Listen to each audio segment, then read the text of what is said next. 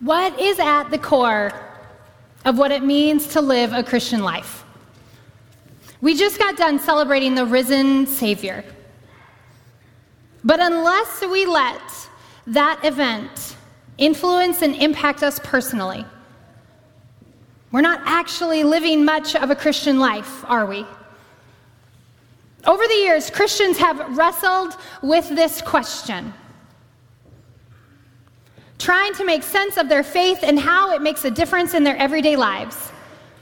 Theologians and writers over the years have tried to help give people language to what they believe so that they could understand it, so that they could live it, and so they could teach it. 500 years ago or so, a group of theologians got together at the University of Heidelberg in Heidelberg, Germany, and did what any of us would do when we're wrestling with big questions of faith. They wrote down 129 questions and answers and put it all into a manuscript and a document. That document still exists today. It's called a catechism, the Heidelberg Catechism. And it is among one of the best known historical documents that serves as a doctrinal standard for many churches in the world today. Now, since I know uh, words like catechism uh, might make your eyes glaze over, I'm going to try and explain it to you in a different way. What's your favorite romantic comedy? Your favorite rom com? Guys, don't avoid this question. I know you have a favorite.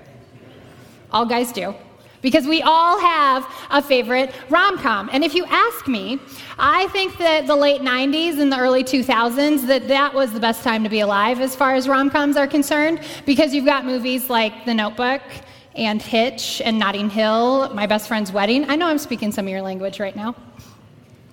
And nestled in there is this story of a girl and a guy who, though they tried to get away from each other, couldn't help but fall in love.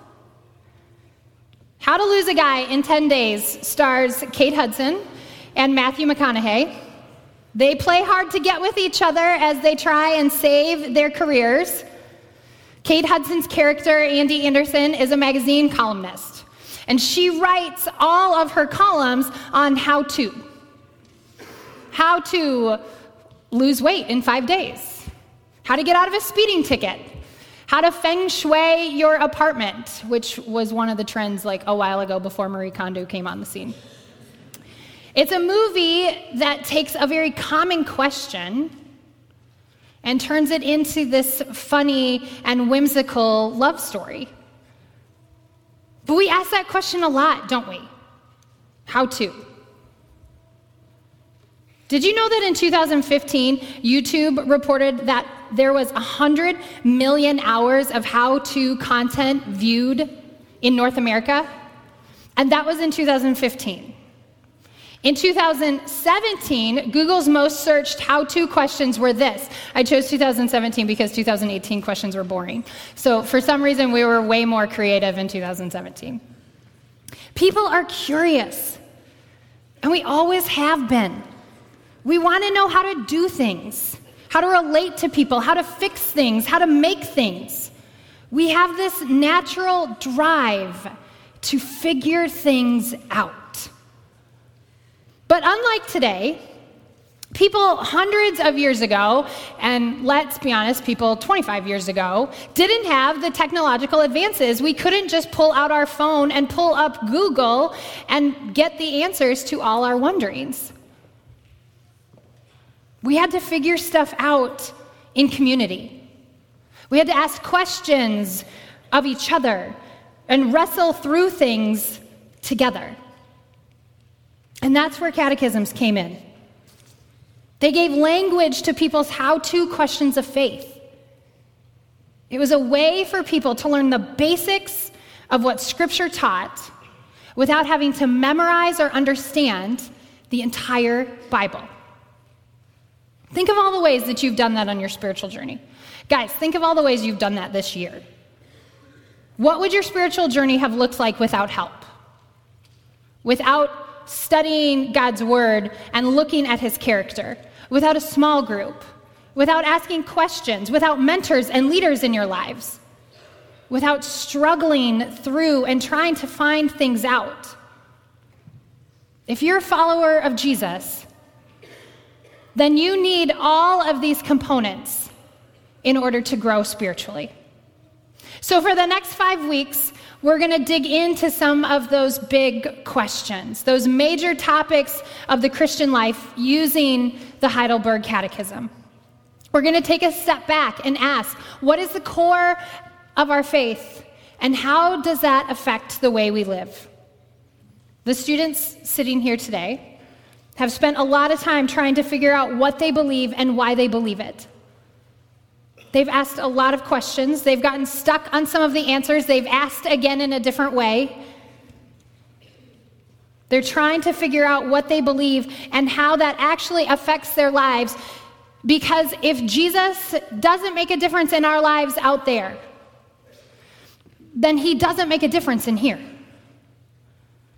The first question that we're going to look at is what is your only comfort in life and in death? In essence, we're saying, what really matters? What really matters in life? Is it how much money you make? What team you're on? What college you attend? What your friends think of you? How big your closet is? Sometimes I'm inclined to believe that matters. If you're happy or not?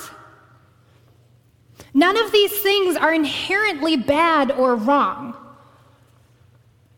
It's our posture towards them that has the power to dictate and determine the purpose of our lives.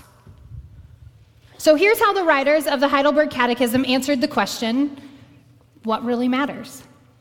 They said that I am not my own, but I belong body and soul in life and in death to my faithful Savior, Jesus Christ.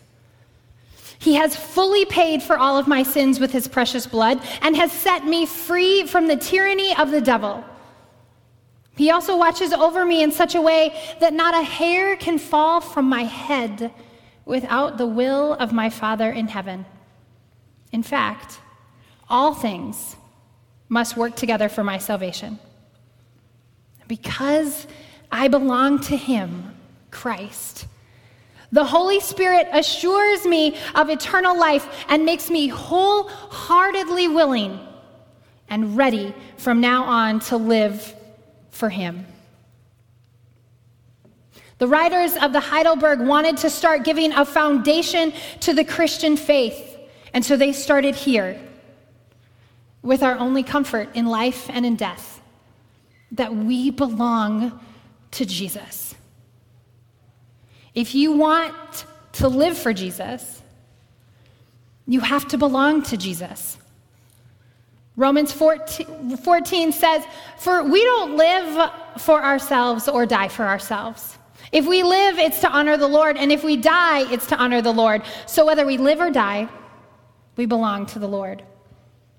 Christ died and rose again for this very purpose to be the Lord both of the living and the dead. This is a deep question. It's a hard question. It's a question that I have wrestled with, that I have watched students wrestle with. Being in student ministry for as long as I have, I've watched kids over the years try and figure out what matters in their lives. And for many, turn to things that really have no hope of actually truly satisfying. Again, none of them inherently bad or wrong, but our posture towards them. I've had the star athlete, kids who go on to play at D1 schools. I've had the kids who have had to deal with so much brokenness at home that they turn to drugs and alcohol to numb their pain. I've had kids who have received top academic honors, national merit scholars. I've had the homecoming king and the prom queen, the girl who always has a boyfriend, and the wallflower. All looking and searching for what really matters. trying to find something that satisfies completely. But it's never enough. It's not supposed to be enough. We weren't created so that the things of this world would satisfy us. And I know how easy it is to find our worth or our identity or our significance in the things of this world. Because we're all on a journey to find that significance, aren't we? We carry the weight of striving, the weight of brokenness, sometimes the weight of success. And it manifests itself in so many different ways and in different areas of our lives. But we need to know and believe that the only comfort, the only one we belong to, the only person worth centering our life around is Jesus. Because all those other potential comforts ultimately turn out to be fragile. We weren't created to find our significance, to find what truly matters in the things of this world. Do you live like you believe at your core that you belong to Jesus? That He is with you? That He saved you? That your purpose, your worth, your value come from Him and Him alone? There is nothing you can do to contribute to your own salvation. Nothing you can say, nothing you can earn, nothing you can manipulate. You are saved by grace and grace alone. Jesus died to take away our sins, and he rose again to give us new life, to restore all things, to give us a fullness in life. He has the life that we want. He has the life that we are searching for. It's all found and wrapped up in him. So, if you were honest with yourself, how would you answer the question, what really matters? There's, there's no shame. There's no one here ready to criticize or reprimand you. What is the honest answer? Until you're willing to be honest, to be vulnerable with yourself and with God, I don't think you're going to see that much spiritual growth. If you want your everyday life transformed, if you want to find true and meaningful worth, if you desire significance and satisfaction, your life needs to be centered around Jesus because he is the giver of life. He is the one who created your life.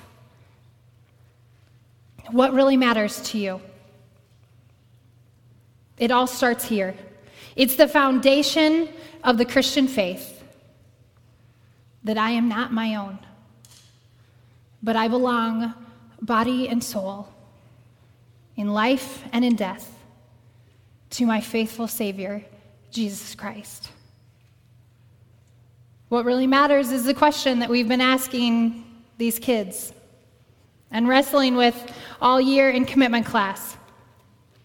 And these kids are here to tell us, their church, that while they're still figuring things out, and they're still wrestling with things, and they're still asking questions, and they still have doubts, they're here to tell us that they want to make a commitment. They want to make a commitment to Jesus, and they want to make a commitment to this church, to us. And so Ashley and I are going to invite them up onto the stage so that we, the members and the body of Christ Presbyterian Church, can honor and celebrate them.